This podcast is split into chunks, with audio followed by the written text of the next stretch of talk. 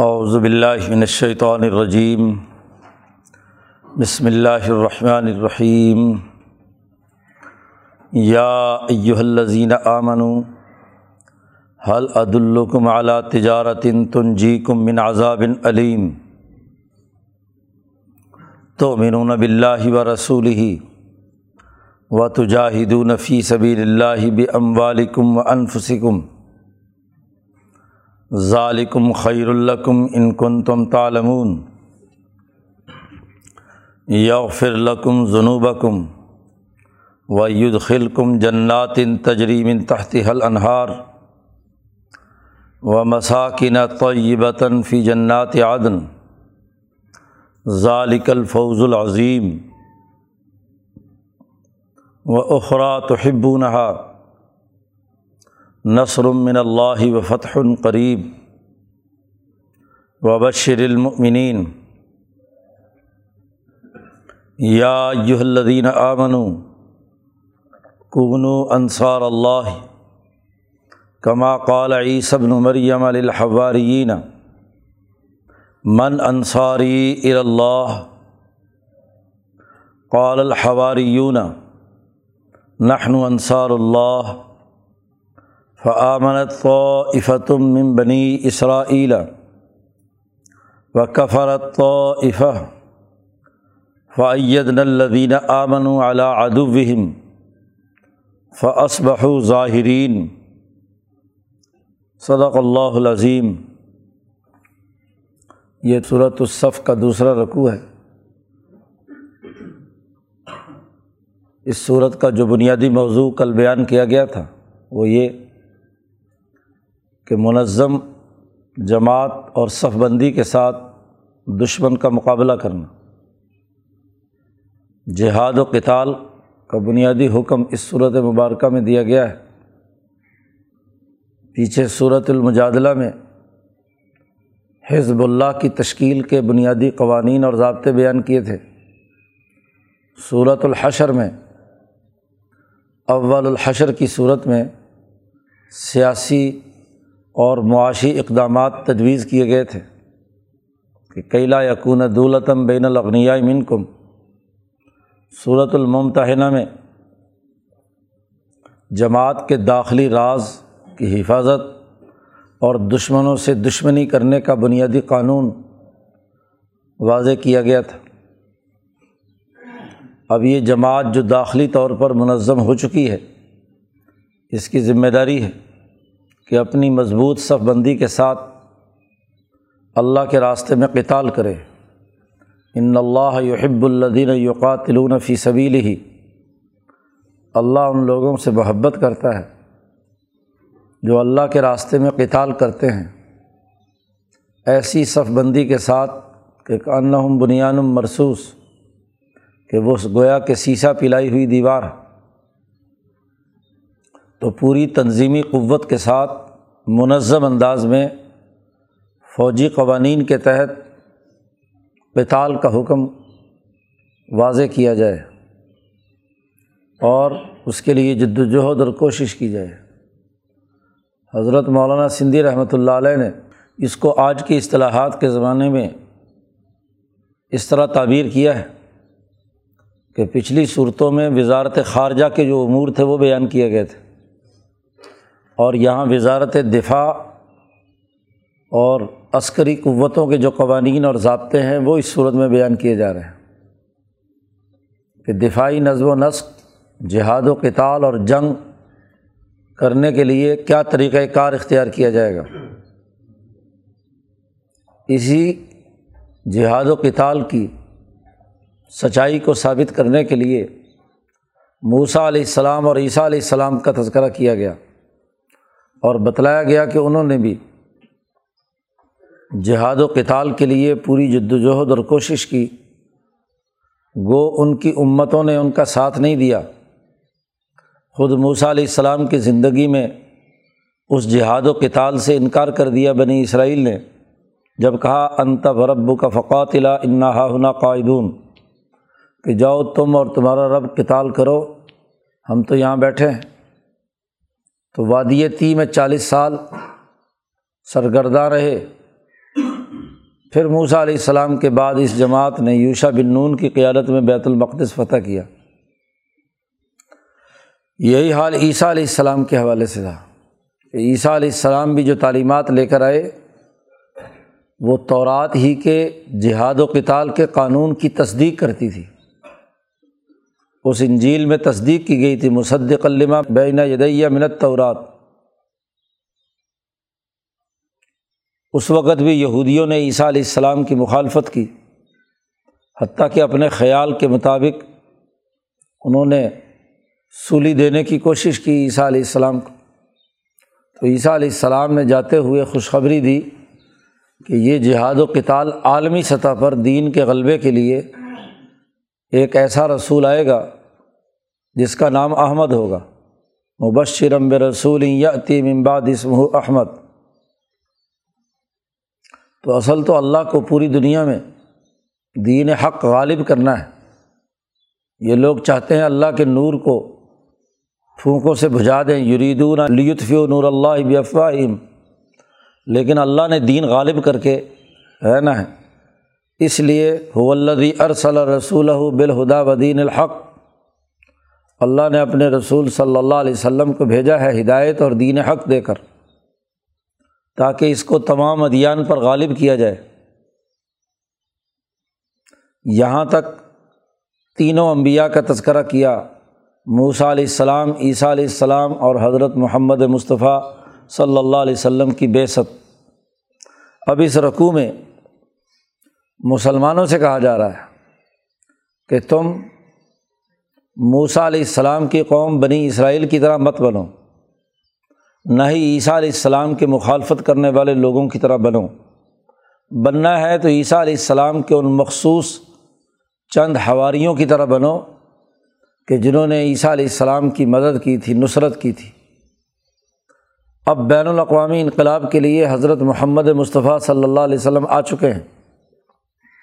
لہٰذا رسول اللہ صلی اللہ علیہ وسلم سے ایک سودا کر لو، ایک تجارت کر لو۔ تمہاری ذہنیت تاجرانہ ہے۔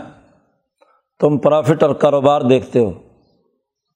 مکے کے قریشی خاص طور پر جن کی تجارت کا شہرہ دور دور تھا، تو تاجر کی ذہنیت ہمیشہ یہ ہوتی ہے کہ میں کتنے پیسے لگاؤں تو کتنا مجھے ریٹرن ملے گا۔ تو اللہ سے تجارت کر لو، سودا کر لو۔ یا یو الزین آمن اے ایمان والو حل عد الکم اعلیٰ تجارت کیا تمہیں نہ بتلاؤں، ایک ایسی تجارت تمہاری رہنمائی کروں، ایسی تجارت پر جو تن جی کم من عذاب علیم، تمہیں اس ذلت امیز عذاب سے نجات دینے والی ہے۔ حجاز کا پورا کا پورا علاقہ ایک قسم کے عذاب میں مبتلا تھا۔ جھگڑے، لڑائیاں، قتل و غارت گری بد امنی، تاجروں کی لوٹ مار اور پھر ایک بہت محدود دائرے کی تجارت، وہ بھی سال میں ایک دفعہ یمن اور سال میں ایک دفعہ شام۔ بس راستوں کی خرابی کی وجہ سے کاروبار پر بڑا اثر۔ تو تم بہت سے عذاب علیم میں مبتلا ہو۔ تو تمہیں اس عذاب علیم سے دردناک عذاب سے جو تمہیں تجارت نجات دے دے۔ یہ تو اس تجارت کا فائدہ دنیا میں ہوگا۔ لیکن جو موت کے بعد جھوٹ بولنے، ظلم کرنے بدیانتی کرنے، شرک اور کفر کرنے کی وجہ سے جو جہنم کا عذاب آنے والا ہے، اس عذاب علیم سے بھی تمہیں یہ تجارت نجات دے گی۔ آدمی کو سودا وہ کرنا چاہیے کہ جو نہ صرف فوری نفع دے جلدی نفع دے اور دیر پا نفع دے، ہمیشہ ہمیشہ کے لیے اس کا نفع آتا رہے۔ تو وہ کام کرنا چاہیے۔ ایسی سرمایہ کاری زیادہ فائدہ دیتی ہے۔ وقتی بس ایک دو دن کا پروفٹ ہوا، اس کے بعد پتہ نہیں کاروبار کیا ہو۔ تو یہ سودا تو کوئی سودا نہیں ہے۔ یا زیادہ سے زیادہ کسی تجارت کا فائدہ اس دنیا کی پچاس ساٹھ سال کی زندگی میں نکلے۔ اور آخرت میں اس کے لیے سب سے بڑا نقصان کا باعث ہو، تو وہ بھی کوئی اعلیٰ درجے کی تجارت اور کاروبار نہیں ہے۔ تو تمہیں میں بتلاتا ہوں ایک ایسی تجارت کہ تن جی کم من عذاب علیم، کہ تم نجات پاؤ گے جو تمہیں بچائے گی دردناک عذاب سے۔ اور وہ تجارت کیا ہے؟ تو منون بلّہ و رسول ہی اللہ اور اس کے رسول صلی اللہ علیہ وسلم پر پختہ یقین اور اعتماد کے ساتھ ایمان لانا یہ سودا ہے۔ پیچھے گیارہویں پارے میں گزر چکا۔ ان اللہ حشترا من المؤمنین انفسہم۔ اللہ نے مسلمانوں سے سودا کر لیا، خرید لیا ہے۔ ان کی جان اور ان کا مال جنت کے بدلے میں۔ تو اللہ سے تجارت کرو، سودا کرو۔ کہ صدق دل کے ساتھ اللہ اور اس کے رسول پر ایمان لاؤ۔ اور محض زبانی کلامی ایمان کافی نہیں ہے۔ کلمہ تو پڑھ لو، لیکن اگلے اقدامات نہ کرو۔ اس تجارت کا دوسرا اہم ترین حصہ جس سے تمہاری جان جاتی ہے، وہ جہاد ہے۔ و تجاہدون فی سبیل اللہ بھی ام والکم و انفسکم اللہ کے راستے میں جہاد کرو۔ اپنا مال دے کر بھی اور اپنی جان پیش کر کے بھی۔ جانی اور مالی قربانی دونوں پیش کرو۔ اسی لیے شروع صورت میں کہا تھا، یا یو اللہ آمن لیما تقولون مالا تفالون کیوں کہتے ہو وہ بات جو تم کرتے نہیں ہو؟ تو ایمان کا محض حلق سے اوپر اوپر کہنا یہ کافی نہیں ہے۔ ان ایمان والوں سے کہا گیا تھا۔ کہ دعوے تو تم یہ کرتے ہو کہ ہم دشمن کو فتح کریں گے، یہ کریں گے، وہ کریں گے۔ اللہ کی بات اگر ہمیں معلوم ہو جائے کہ اللہ کس چیز کو پسند کرتا ہے، تو ہم وہ ضرور کریں گے۔ تو کچھ منافقین نے اس طرح کی باتیں کیں۔ تو اللہ تبارک و تعالیٰ نے کہا لما تقولون مالا تفعلون؟ جو عملاً کرتے نہیں ہو، وہ کہتے کیوں ہو؟ یہ دعویٰ کرنا تو آسان ہے کہ ہم جہاد و انقلاب کے لیے کام کریں گے، لیکن عملاً اس کے لیے جان لڑانا اور مال خرچ کرنا خاصا مشکل ہے۔ اس لیے جب یہ جہاد و کتال کی آیتیں آئیں تو یہی مومنین تھے، بظاہر ایمان لانے والے۔ تو اس وقت انہوں نے سوال کیا کہ یہ ابھی اتنی جلدی ہم پر کیوں نافذ ہو گیا؟ یہ جہاد و کتال کا معاملہ اگر کچھ مؤخر کیا جاتا جیسا صورت محمد میں گزرا، تو زیادہ بہتر تھا۔ کیوں ہمارے لیے یہ ابھی اتنی جلدی یہ جہاد کا حکم آ گیا؟ بعض لوگوں نے کہا کہ یہ جہاد کا عمل تو ہمیں ایک نئی مصیبت اور مشقت میں ڈالنے والا ہے۔ تو زبانی کلامی ایمان نہیں، بلکہ اس تجارت میں لازمی اور ضروری یہ ہے کہ اپنے مال اور اپنی جان سے اللہ کے راستے میں جہاد کرو، جان لڑاؤ۔ ہر جنگ میں غلبہ دین کی ہر جد وجہد میں جان بھی خرچ ہوتی ہے اور مال بھی خرچ ہوتا ہے۔ انسانی معاشرہ انہیں دو پر استوار ہے کہ انسان اپنی جان کی حفاظت کرتا ہے اور اپنے مال کی حفاظت کرتا ہے۔ تو دونوں کا سودا اللہ سے کرو۔ اور اللہ کے راستے میں ان دونوں کو خرچ کرو۔ لیو زہرا الدینی کلی کا جو حکم رسول اللہ صلی اللہ علیہ وسلم کو دیا گیا ہے، اس کے لیے تم بھی اٹھ کھڑے ہو۔ گویا کہ یہاں مسلمانوں کو اقوام عالم کی طرف مبعوث کرنے کا حکم دیا جا رہا ہے۔ نبی کرم صلی اللہ علیہ وسلم نے فرمایا کہ تمہاری بھی بےست ہوئی ہے۔ انکم مبعوثین، تم بھی کیا ہے مبعوث ہوئے ہو؟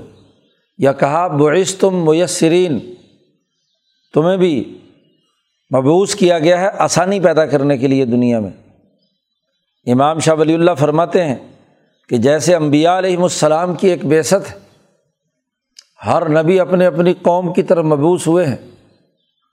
ایسے ہی حضرت محمد مصطفیٰ صلی اللہ علیہ وسلم بھی مبوس ہوئے ہیں اپنی قوم کی طرف۔ لیکن ایک فرق ہے۔ اور فرق یہ ہے کہ باقی انبیاء صرف اپنی قوموں کی طرف مبوس ہوئے ہیں۔ اور نبی کرم صلی اللہ علیہ وسلم نے فرمایا کہ میں بین الاقوامی، تمام اقوام عالم کی طرف مبوس ہوا ہوں۔ بعث تو الناسی کافتاً۔ اب یہ جو تمام اقوام عالم کی طرف آپ کی بیست ہے یہ بیست اس بات کا تقاضا کرتی ہے کہ اقوام عالم تک رسائی حاصل کرنے کے لیے ایک جماعت تیار کی جائے جو حضور صلی اللہ علیہ وسلم کی نائب بن کر دنیا میں اس دین کے غلبے کے لیے کام کرے۔ حضور کو ٹارگیٹ دیا گیا ہے کہ لیو ذرا الدینی کل ہی کہ اس دین کو تمام ادیان پر غالب کریں۔ اب تمام اقوام عالم میں خود براہ راست نبی کرم صلی اللہ علیہ وسلم نہیں جا سکتے۔ اس لیے آپ صلی اللہ علیہ وسلم نے ایک جماعت تیار کرنی ہے۔ اس جماعت کو یہ حکم دیا جا رہا ہے کہ جیسے امبیائی بنی اسرائیل نے اللہ سے سودا کیا تھا جد وجہد کا، تو تم بھی کیا ہے؟ اللہ پر ایمان لاؤ اور اللہ کے راستے میں اپنی جان و مال خرچ کرو۔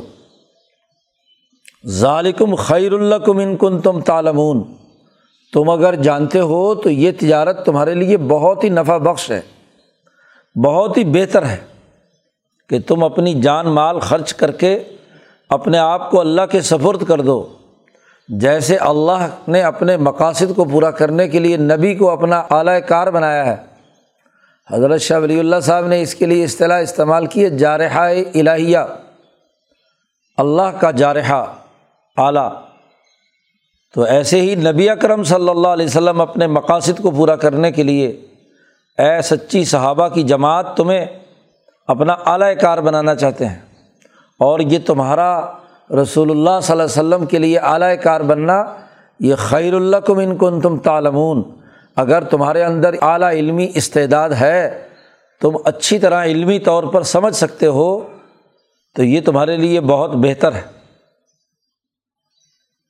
اگر تم یہ سودا کر لو گے، جیسا کہ امبیا بنی اسرائیل نے کیا، تو علماء امت ہی حضور صلی اللہ علیہ وسلم کی امت کے علماء، اہل علم، ان کن تم تالمون علم رکھنے والے اور عالم الناس نبی اکرم صلی اللہ علیہ وسلم کے بعد ابو بکر صدیق ہیں، عمر فاروق ہیں، عثمان غنی ہیں خلافۂ راشدین حضرت علی المرتضیٰ ہے تو یہ صحابہ کی وہ جماعت جو علمی طور پر بہت بلند پائے پر ہے۔ اگر تم یہ کام کر لو گے تو یغ فر لکم جنوب تمہارے تمام گناہ معاف کر دے گا۔ عالمی غلبے کے لیے تم کردار ادا کرو گے۔ دین کو دنیا میں پھیلانے کے لیے۔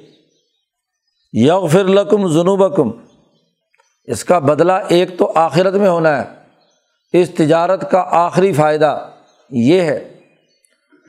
کہ ید خلکم جناتن تجریم انتہتی حل انہار تمہیں جنت میں اللہ داخل کرے گا ایسے باغات میں جن کے نیچے نہریں جاری ہیں۔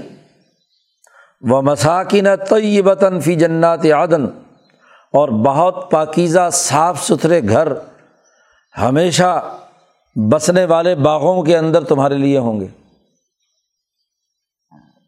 حضور صلی اللہ علیہ وسلم نے فرمایا کہ جنت کے بہت سے دروازے ہیں۔ جس انسان میں جو اعلیٰ درجے کا خلق ہوگا نمازی ہے، روزے دار ہے، صدقہ کرنے والا ہے، مجاہد فی سبیل اللہ ہے، وغیرہ وغیرہ، اسی عنوان سے دروازے ہوں گے۔ اور جس نے جو کام کیا ہوگا، اسی دروازے سے اسے بلایا جائے گا۔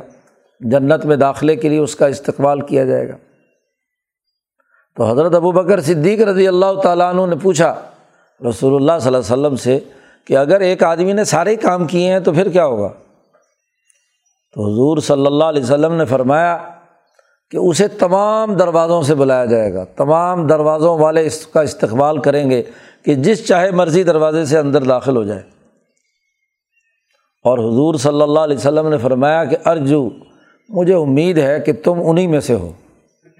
حضرت ابو بکر صدیق کو دنیا میں ہی جنت کی بشارت دیتے ہوئے کہا کہ تم وہ ہو کہ جس صاف سب کے سب سات دروازے لحاظ سب تو ابواب، قرآن نے کہا ہے نا، سات دروازے اس جنت کے ہیں۔ تو ساتوں دروازوں سے تمہیں بلایا جائے گا۔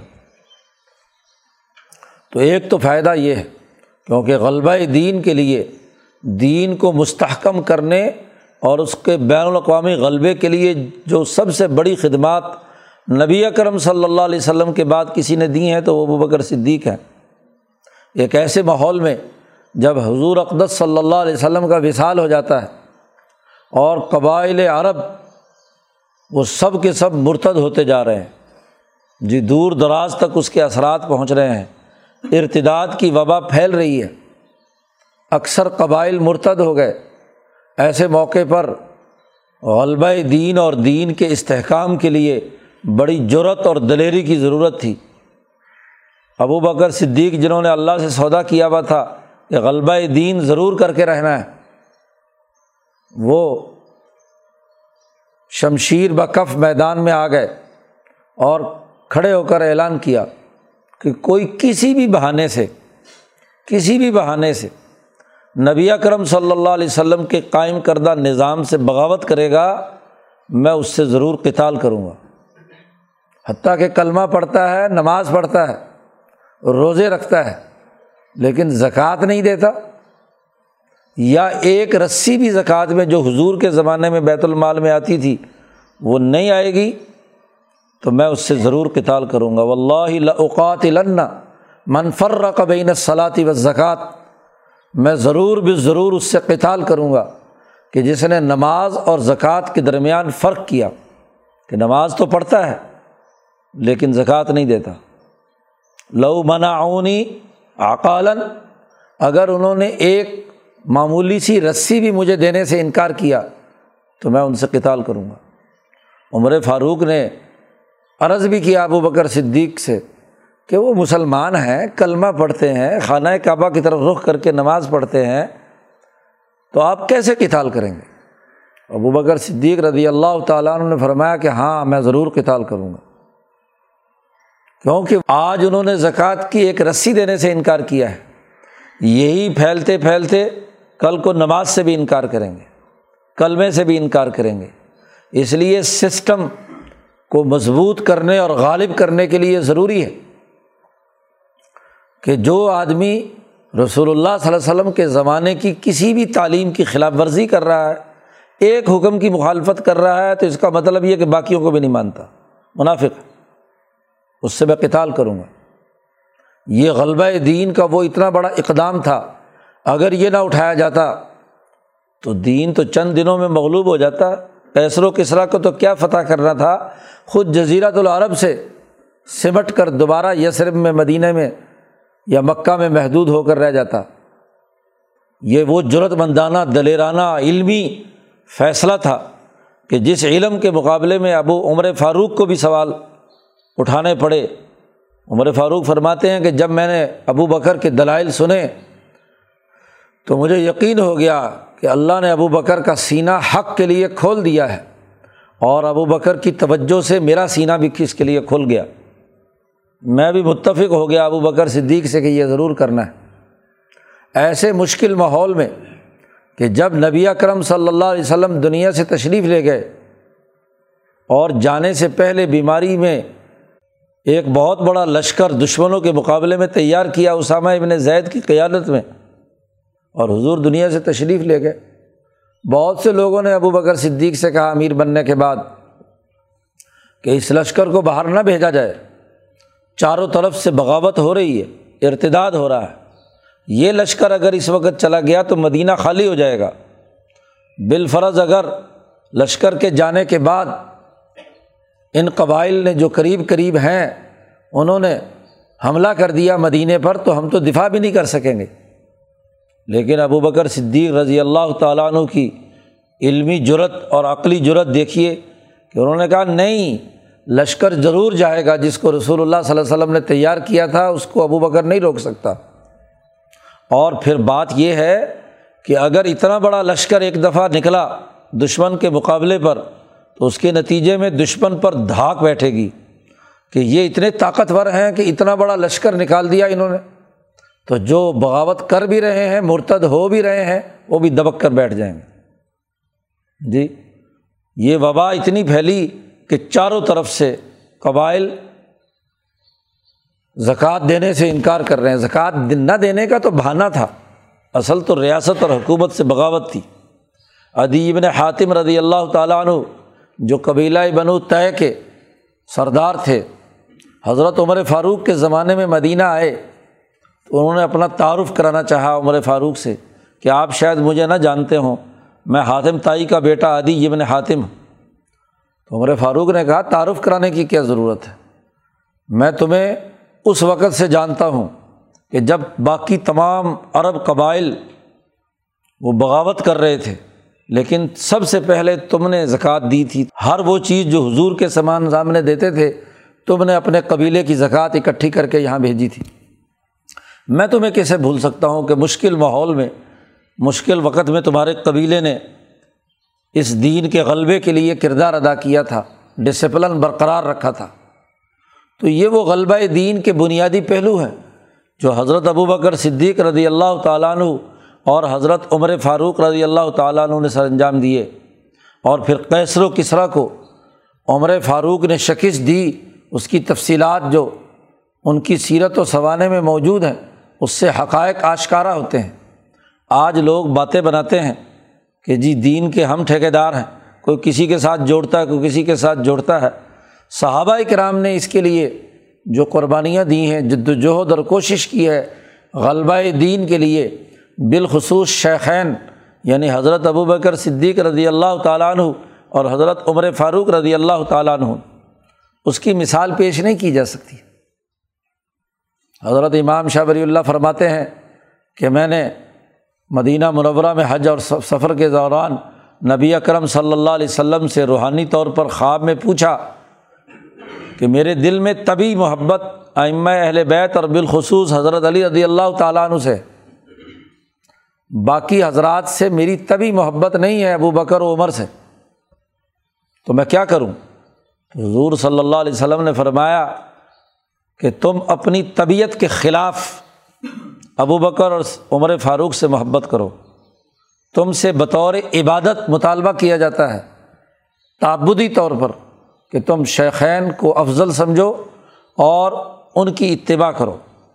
گو تمہاری جسمانی یا طبی خواہش سلسلہ تصوف کی وجہ سے حضرت علی سے کتنی ہی کیوں نہ ہو۔ لیکن تمہیں شیخین کی محبت کو اپنے دلوں میں پیدا کرنا ہے۔ یہ بطور عبادت تم سے مطالبہ ہے۔ کیونکہ دین کے غلبے کے لیے جو کام شیخین نے کیا ہے کیسر و کسرا کو شکست دے کر لیو ذرا دینی جو کل ہی حضور کے چھوڑے ہوئے کام کی تکمیل کی ہے، وہ انہیں حضرات کا حصہ ہے۔ تو یہ وہ غلبہ دین ہے۔ کہ جس کے لیے تجارت اور علم اس کا تذکرہ کیا اللہ پاک نے کہ ان کن تم تالمون اگر تم علمی طور پر جانتے ہو، اور علمی طور پر جس اعلیٰ مقام پر حضرت ابو بکر صدیق، عمر فاروق، عثمان غنی، علی المرتضیٰ ہے کوئی اور نہیں ہو سکتا۔ تو ایک تو اس پوری تجارت کا فائدہ یہ ہوگا کہ تمہیں جنت میں داخلہ ہونا ہے۔ ذالک الفوز العظیم۔ یہ بہت بڑی کامیابی ہے جنت میں داخل ہونا۔ معمولی کامیابی نہیں ہے کہ جب ایسے ماحول میں کہ جہاں جہنم میں جانے کا خطرہ ہے، جہاں اس دنیا کی آگ کے مقابلے میں سو گنا زیادہ طاقتور آگ بھڑک رہی ہوگی اور وہ مطالبہ کر رہی ہوگی کہ حل میں مزید اور انسانوں کو لاؤ، کھانے کے لیے مجھے ضرورت ہے۔ ایسے موقع پہ اس جہنم سے چھٹکارا اور جنت میں جانا اور جنت بھی وہ کہ جس کے بارے میں رسول اللہ صلی اللہ علیہ وسلم نے فرمایا ان کم سترون رب کم کما ترون القمر اللہ تضامون فی رویتی ہی کہ تم اپنے پروردگار کو مشاہدہ کرو گے دیکھو گے جیسے چودھویں رات کا چاند دیکھ رہے ہو۔ تو جہاں مشاہدہ حق باری تعلیٰ ہے جس جنت میں، تو یہ اتنی بڑی کامیابی ہے کہ اس سے بڑھ کر کوئی کامیابی نہیں ہو سکتی۔ یہ تو آخرت کا اور مستقبل کا فائدہ ہے اور ایک فائدہ نقد ہے۔ قرآن کہتا ہے، وہ کیا ہے؟ وہ اخرا تو ہبو نہا ایک اور فائدہ بھی ہے، جس کو تم بڑا ہی پسند کرتے ہو۔ دنیا میں تمہاری محبت اور خواہش یہ ہے کہ ہمیں غلبہ آتا ہو، فتح نصیب ہو، نصرت حاصل ہو۔ تو ایک دوسرا فائدہ اس تجارت کا یہ ہے، جسے تم خوب پسند کرتے ہو۔ وہ کیا ہے؟ نثر من اللہ و فتح قریب۔ اگر اللہ سے یہ سودا اور تجارت کر لو گے صدق دل سے اللہ اور اس کے رسول پر ایمان لے آؤ گے اور اللہ کے راستے میں جہاد کرو گے غلبہ دین کے لیے جد وجہد اور اقدامات کرو گے اپنی جان مال خرچ کرو گے تو دنیا کا نقد فائدہ یہ ہے کہ نثر من اللہ اللہ کی طرف سے تمہیں مدد ملے گی۔ اور وہ فتح قریب، اور بہت قریبی فتح ملے گی۔ فتح ملے بہت مشقتوں کے بعد، بڑی مصیبتیں برداشت کر کے تو فتح تو ہوتی ہے، لیکن مصیبتیں بھی تو ساتھ ہوتی ہیں۔ اور فتح ایسی ہو جو جلدی آ جائے قریب، تو اس کے تو کیا ہی کہنے۔ ایسے ہی کمزور لوگوں کی نصرت، اور وہ بھی اللہ کی طرف سے۔ کمزور لوگ طاقتوروں کے مقابلے میں بہت ہی اذیت اور مصیبت میں مبتلا ہوتے ہیں۔ وہ خواہ کتنے ہی اکٹھے ہو جائیں، کتنا بڑا ہجوم اکٹھا کر لیں۔ لیکن طاقتور سے مقابلہ کرنا خاصا مشکل ہوتا ہے۔ ایسے موقع پر اللہ کی نصرت آ جائے۔ اللہ کے ان دیکھے لشکر مدد کریں، دلوں میں مضبوطی اور استحکام آ جائے۔ جماعت کی طاقت اور قوت مضبوط ہو جائے تو اس سے بڑھ کر اور کیا ہوگا؟ امام شاہ ولی اللہ فرماتے ہیں کہ اگر دنیا کی عام عقل کے تناظر میں دیکھا جائے تو عربوں کی یہ حیثیت نہیں تھی کہ وہ پیسر و کسرا کو چیلنج کر سکے مالی وسائل کے اعتبار سے بھی، عددی وسائل کے اعتبار سے بھی، طاقت اور قوت کے اعتبار سے بھی وہ حکومتیں جو چار سو سال سے تو عروج میں ہیں کیسر و کسرا کی حکومتیں۔ اور اس سے پہلے بھی دنیا بھر کے وسائل جب وہ ابھی اپنی قومی حکومتیں ہی تھیں، ان کے پاس تھے تو ہزار ہزار سال کی بنی ہوئی شہنشاہیتیں، کسروی اور کیسری جنہوں نے دنیا بھر سے لوٹ مار کا مال، سونا، چاندی جمع کیا ہوا تھا۔ خزانے تھے ان کے پاس، اور بے شمار فوجیں تھیں۔ اتنی بڑی فوجی طاقت تھی کہ یہ جزیرت العرب کے عرب جو بدو اور دیہاتی لوگ یہ سارے بھی جمع ہو جائیں تو ان کی ایک فوج کا مقابلہ بھی نہیں کر سکتے تھے۔ تو ظاہری وسائل اور ظاہری تعداد کے اعتبار سے دیکھا جائے تو عرب ان کا مقابلہ نہیں کر سکتے تھے۔ لیکن جب اللہ سے یہ سودا انہوں نے کیا، علم اور عقل اس کے مطابق بنی، تو یہ وہ عقلی اور علمی جرت ہے کہ جس نے اس طاقتور جماعت کی اللہ نے نصرت کی پیسر و کسرا پر اور بہت ہی قریب زمانے میں فتح حاصل ہو گئی۔ مختصر دورانیے میں دس سال کا دور ہے عمر فاروق کا، حضرت دو سال کا دور ہے عمر ابو بکر صدیق کا۔ حضور صلی اللہ علیہ وسلم کے بعد صرف سات آٹھ سالوں میں، نو سالوں میں پوری دنیا میں بین الاقوامی غلبہ لیوزرہ الدینی کلی ہو گیا۔ شاہ ولی اللہ صاحب نے اس پر بڑی تفصیلی گفتگو اجالت الخفا میں کی ہے۔ اسی آیت کی تشریح میں لیوزرہ الدینی کلی کی تشریح میں کہ کیسے غلبہ ہوا کیسر و کسرا کو شکست ہوئی، اس کی پوری پلاننگ عمر فاروق نے مدینہ میں بیٹھ کر کی۔ صادب نبی وقاص کو خط لکھا کہ جنگ قادثیہ کا پورا نقشہ کاغذ پر بنا کر مجھے ایسے بتکاؤ، ایسے دیکھوں میں نہ کاغذ پہ بنا ہوا نقشہ تمہاری فوجوں کا کہ گویا کہ میں وہاں کھڑا ہو کر معائنہ کر رہا ہوں۔ کوئی چیز میری نظروں سے اوجل نہیں ہونی چاہیے۔ تو سعد ابن ابھی وقاص نے پورا جنگی نقشہ ایسے بنا کر بھیجا، اس طریقے سے اس کی تشریح اور وضاحت کی، اتنی بہترین جنگی ڈرائنگ ڈرائنگ بنا کر بھیجی کہ عمر فاروق خوش ہو گئے۔ فرمایا ساتھ تو نے کمال کر دیا۔ میں یہاں بیٹھے ہوئے پورے لشکر پر نظر رکھ رہا ہوں۔ اور پھر اس کے مطابق ہدایات جاری کیں۔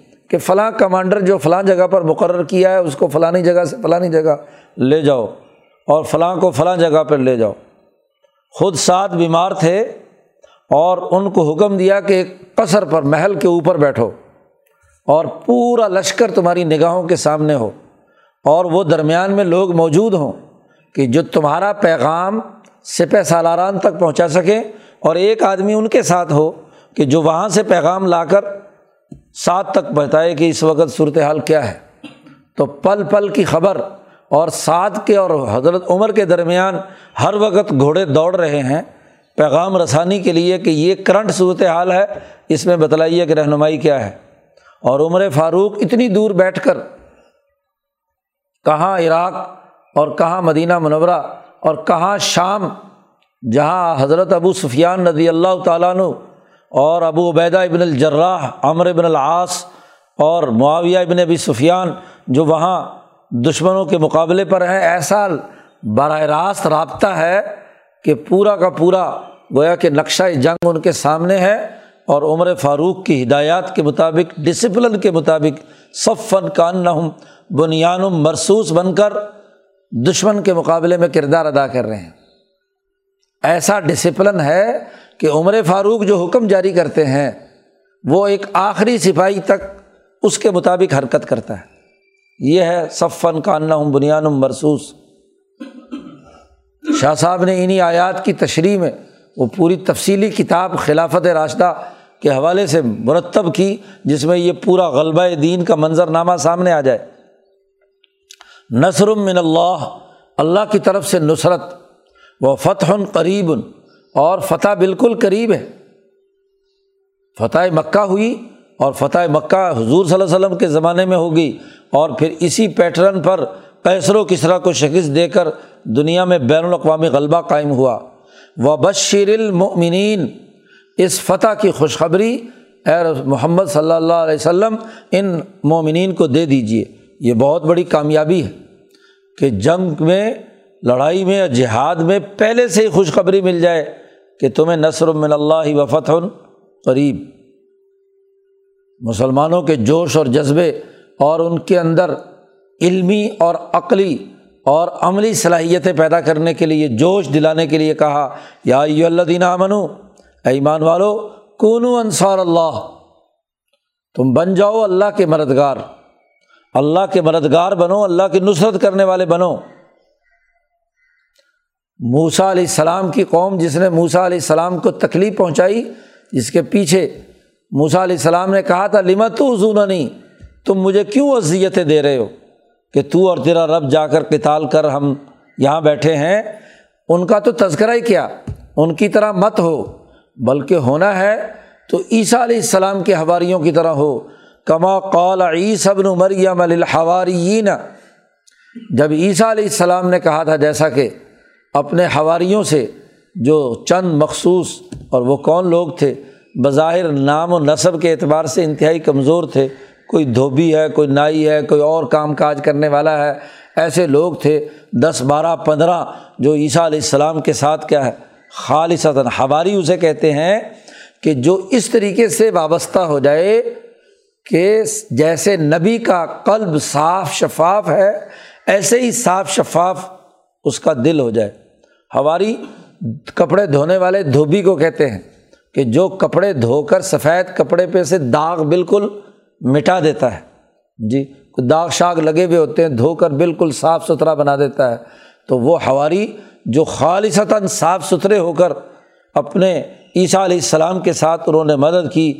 عیسیٰ علیہ السلام کا جب محاصرہ ہوا اور غلبہ دین کی جو صورت حال تھی، بظاہر نہیں ہو رہی حضرت عیسیٰ علیہ السلام کی نصرت کی ضرورت تھی۔ وہاں عیسیٰ علیہ السلام نے پکار کر کہا، من انصاری اللہ، کون ہے جو میری مدد کرے گا؟ میرا انصار کون ہے؟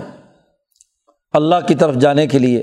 قول حواریون تو ان مخصوص حواریین جو خاص عاشقانہ محبت رکھتے تھے، عشق کے بغیر قلب کی صفائی نہیں ہوتی، وہ صاف ستھرا نہیں ہوتا۔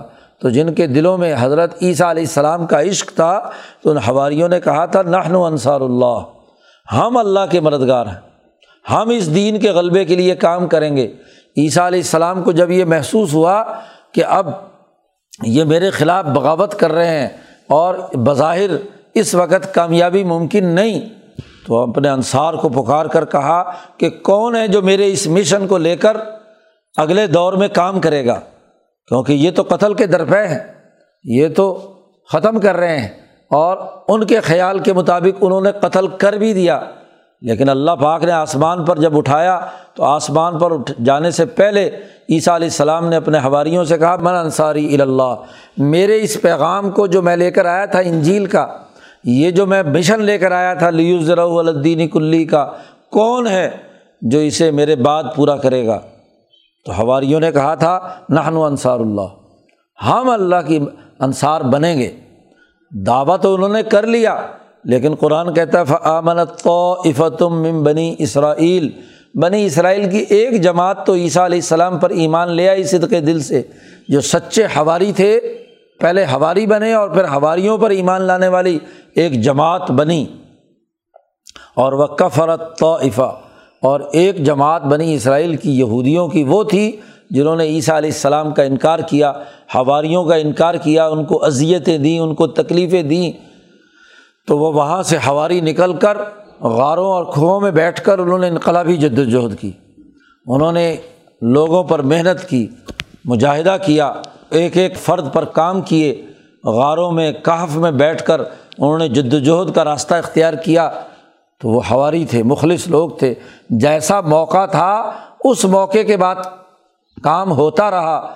قرآن کہتا فعید الزین آمن اعلیٰ ادوہم ان ہواریوں کی محنت رنگ لائی اور ایک وقت آیا کہ عیسیٰ علیہ السلام کے سو، ڈیڑھ سو، دو سو سال بعد یہ جو عیسیٰ علیہ السلام کے ہواریوں کی پیدا کردہ تحریک تھی، وہ غالب آئی اور جو ایمان لانے والے تھے، ان کو ہم نے، ان کی تائید کی۔ اور فعص بہو ظاہرین دشمن پر فتح حاصل کر کے وہ غالب ہو گئے، ظاہرین۔ اور دنیا نے دیکھا، نبی کرم صلی اللہ علیہ وسلم کی بیست سے تین سو سال قبل کہ وہی پورا یورپ اور وہی مغربی ایشیا جو یہودیت اور پست حالت کے اندر تھا، وہ مغلوب ہو گئے۔ اور ان کی جگہ پر قسطنطین اعظم نے قسطنطنیہ آباد کر کے عیسائیت قبول کی اور عیسائیت کا حق کی حکمرانی پورے مغربی ملکوں میں قائم کر دی۔ تو یورپ کا ایک بہت بڑا حصہ رومت القبرا۔ مرکز تو بنی اسرائیل کا، عیسیٰ علیہ السلام کا بیت المقدس تھا۔ یہ بیت المقدس سے نکلے اور قسطنطنیہ فتح کر کے وہاں حکومت قائم کی۔ پھر یورپ پار کر کے سنگلاخ پہاڑوں سے نکل کر روم پہنچے۔ اور روم کا جو پرانا یہودی کلچر اور پرانا فرقہ پرستانہ ماحول تھا، اسے توڑ کر رومت القبرا کی بین الاقوامی امپائر قائم کی۔ گویا کہ مغربی ممالک پر مشتمل ایک بہت بڑی ریاست، اسی کو اللہ نے کہا فس بہو ظاہرین۔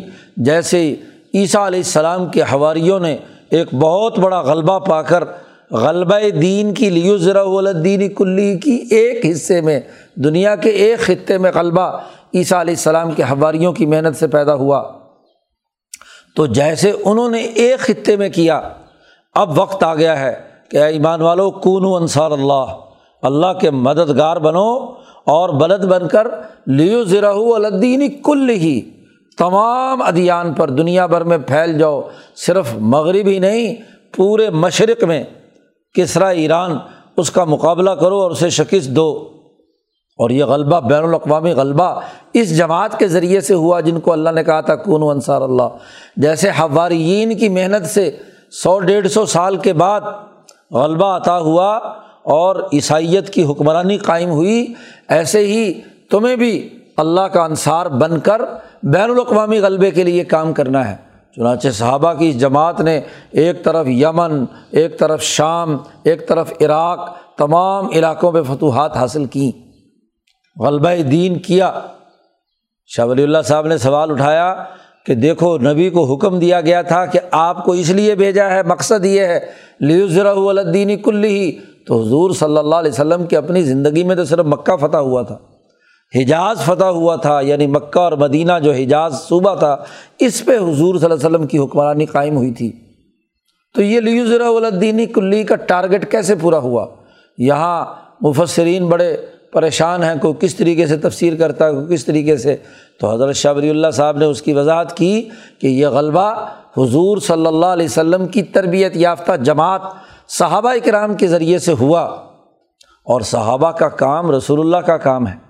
رسول اللہ صلی اللہ علیہ وسلم کے چھوڑے ہوئے کام کی تکمیل حضرت ابو بکر، عمر فاروق، عثمان غنی اور علی المرتضیٰ نے کی، بین الاقوامی غلبے کے لیے کردار ادا کیا۔ تو ان کا کرنا حضور کا کرنا ہے، کیونکہ حضور کی تربیت یافتہ جماعت ہے۔ اگر ان چار صحابہ کو آپ مبعوث الخلق قرار نہیں دیں گے، تو آپ لیو ذرا الدینی کلی کی تشریح نہیں کر سکیں گے۔ یہ جو بے ست عالمی ہے جو صحابہ کے ذریعے سے نبی اکرم صلی اللہ علیہ وسلم کی ہے، اس کو تسلیم کریں گے تو لیو ذرا الدینی کلی کا عمل واضح ہوگا۔ تو جو یہ شعور نہیں رکھتا، وہ آیت کی صحیح تشریح نہیں کر سکتا۔ اور پھر اگلی بات، ایک اور سوال کا جواب دیا کہ یہ غلبہ زیادہ سے زیادہ عمر فاروق کے زمانے میں کیسر ختم ہو گیا، کسرا ختم ہو گیا۔ ان کی ریاستوں اور ان کی مرکز مدائن پر قبضہ کر لیا ادھر۔ ہاں جی شام جو مرکز تھا وہاں پر ہمس اور جاویہ جو اس علاقے کا مرکز تھا اس پر قبضہ کر لیا۔ تو یہ پوری دنیا پر قبضہ کیسے ہے؟ تو شاہ صاحب نے اس کے بھی دلائل دیے کہ اس وقت دنیا میں دو بین الاقوامی حکومتیں تھیں، ایک کسرا اور قیصر۔ ہندوستان، چین اور دور دراز کے مشرقی علاقے کسرا ایران کے باج گزار تھے۔ اس کو ٹیکس دیتے تھے۔ گویا کہ ان تمام کا عملاً حکمران کسرا ایران تھا۔ تو جب صحابہ نے سعد ابن ابی وقاص کی قیادت میں اور باقی صحابہ کی جد وجہد سے حضیفۃ ابن الیمان، نعمان ابن مقرن، ان تمام کے ذریعے سے جو علاقے فتوحات ہوئے اور ان تمام دور دراز کے علاقوں کا ٹیکس جو کسرا ایران کے پاس جاتا تھا، وہ مدینہ پہنچنے لگا، تو یہ بین الاقوامی غلبہ نہیں ہے۔ جی اسی طریقے سے جب شام فتح ہوا، ہمس اور جابیہ دور دراز کے علاقے بیت المقدس قبضے میں آ گیا، تو جو اصل عیسائیوں کا روحانی اور عملی مرکز تھا، اس پر قبضہ کر لیا۔ تو تمام یورپ کے خزانے، رومت القبرا کے نذرانے بیت المقدس آتے تھے۔ جی تو یورپ اور افریقہ، مغربی ممالک بیت المقدس کو اپنا حکمران مرکز سمجھتے تھے اور تمام جتنے بھی ٹیکسیز ہیں، وہاں پہنچتے تھے۔ تو جب بیت المقدس پر قبضہ ہو گیا تو وہاں کے تمام ٹیکسیز جو وہاں آتے تھے وہ مدینہ آنے لگے۔ تو یہ بین الاقوامی غلبہ ہے۔ سیاسی اور معاشی غلبہ ہے۔ شاہ صاحب نے وضاحت کی کہ جو لوگ اس آیت کا مطلب یہ لیتے ہیں کہ سارے کلمہ گو ہو جائیں تو یہ تو ہو ہی نہیں سکتا۔ قیامت تک کبھی نہیں ہو سکتا کہ ساری دنیا انسانیت مسلمان ہو جائے۔ غلبے سے مراد عقیدے کا غلبہ ہو۔ یہ ایسا نہیں ہو سکتا۔ وہ تو کلیل ما ہم لیکن سیاسی اور معاشی غلبہ یہ عمر فاروق رضی اللہ تعالیٰ عنہ کے زمانے میں ہو گیا۔ اور حکومتی نظام اسی کا غالب رہا۔ تو حکومت کا غلبہ مراد ہے۔ اسی کو نبی اکرم صلی اللہ علیہ وسلم نے فرمایا تھا کہ میں نے تمام عرض کے مشرقی اور مغربی علاقے دیکھے، تو مجھے بتایا گیا کہ تمہاری حکومت ان تمام علاقوں پر پہنچے گی، تمہاری حکمرانی یہاں تک ہوگی۔ ان تمام علاقوں پر۔ تو یہ نبی اکرم صلی اللہ علیہ وسلم کو جو مشاہدہ کرایا اور جو حضور صلی اللہ علیہ وسلم نے فرمایا کہ یہ اسلام ہر انسان کے گھر میں داخل ہوگا۔ ہاں جی کوئی مدر، کوئی وبر، کوئی علاقہ، کوئی جھونپڑی، کوئی محل، مکان ایسا نہیں ہوگا جہاں یہ دین داخل نہ ہو۔ خواب عز عزیز و ذل ذلیل، کوئی عزت سے قبول کرے گا تو عزت سے، اور جو ذلیل ہو کر قبول کرے گا ذلیل ہو کر۔ یعنی اور نہیں تو حکمرانی تو عدل و انصاف کی عادل الاسلام کی اسے قبول کرنی ہوگی۔ تو جیسے حوارین نے کی محنت سے فعص بہو ظاہرین وہ غالب ہوئے، ایسے ہی تم بھی انصار اللہ بنو اور بین الاقوامی غلبے کے لیے کردار ادا کرو۔ یہ اللہ کا حکم ایسے طریقے سے پورا ہوا کہ صحابہ کے زمانے میں پوری جد وجہد اور کوشش کے ساتھ یہ اللہ کے انصار بن کر دنیا بھر میں پھیلے اور دنیا میں غلبہ دین کے لیے کردار ادا کیا۔ تو اگر حکومت اور سیاست اور خلافت کا ذوق ہو تو یہ آیات سمجھ میں آتی ہیں۔ اور اگر یہ نہیں ہے تو لفظی ترجمہ کر کے گزر جاؤ۔ تو بس ہاں جی خود ساختہ کوئی مطلب بیان کر دو۔ تو پھر تو سیاق و سباق ایک دوسرے سے نہیں ملے گا۔ تو صف بندی کے ساتھ دنیا میں غلبہ دین کی جد وجہد اور کوشش، یہ ہدف تمہارے سفرد کیا گیا ہے۔ اللہ کے انصار بن کر ہاں جی یہ کام کرو۔ اور رسول اللہ صلی اللہ علیہ وسلم نے فرمایا کہ یہ انصار اللہ جو ہیں، ان کی ایک جماعت قیامت تک ضرور باقی رہے گی۔ لا تضال تو من امتی قو امین الحق، لا یزر من خالف ہوں عملی طور پر اگر شکست بھی کھا جائے تو ایک جماعت حق پر قائم رہ کر اس نظریے کو زندہ رکھنے کے لیے کردار ادا کرے گی۔ تو حضور صلی اللہ علیہ وسلم نے لوگوں کو دعوت دی کہ اس دین کو قبول کر کے اس غلبہ دین کی جد وجہد کا حصہ بنو گے تو کامیابی ہے۔ اس سچی جماعت سے وابستہ ہوگے جہاں تو من بلّہ و رسولی بھی ہو اور وہ تجاہدون فی سبیل اللہ بھی ام والم و انفسکم، دونوں چیزوں کے ساتھ جہاد بھی ہو۔ جد وجہد کا راستہ بھی ہو۔ ارتفاقات درست کرنے کا نظریہ بھی ہو اور اقترابات اللہ کی طرف قرب الہی کا راستہ بھی ہو۔ اسی کو امام شاہ ولی اللہ دہلوی نے بنیادی طور پر اپنی کتابوں میں واضح کر کے ولی اللہ فکر کی جامعت قرآن سے اخذ کر کے انسانیت کے سامنے بیان کی ہے۔ اس لیے کامیابی کا راستہ یہی ہے۔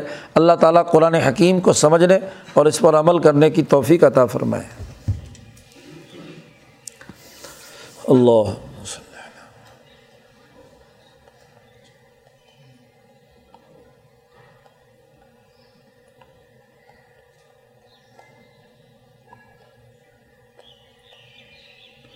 اجمعین۔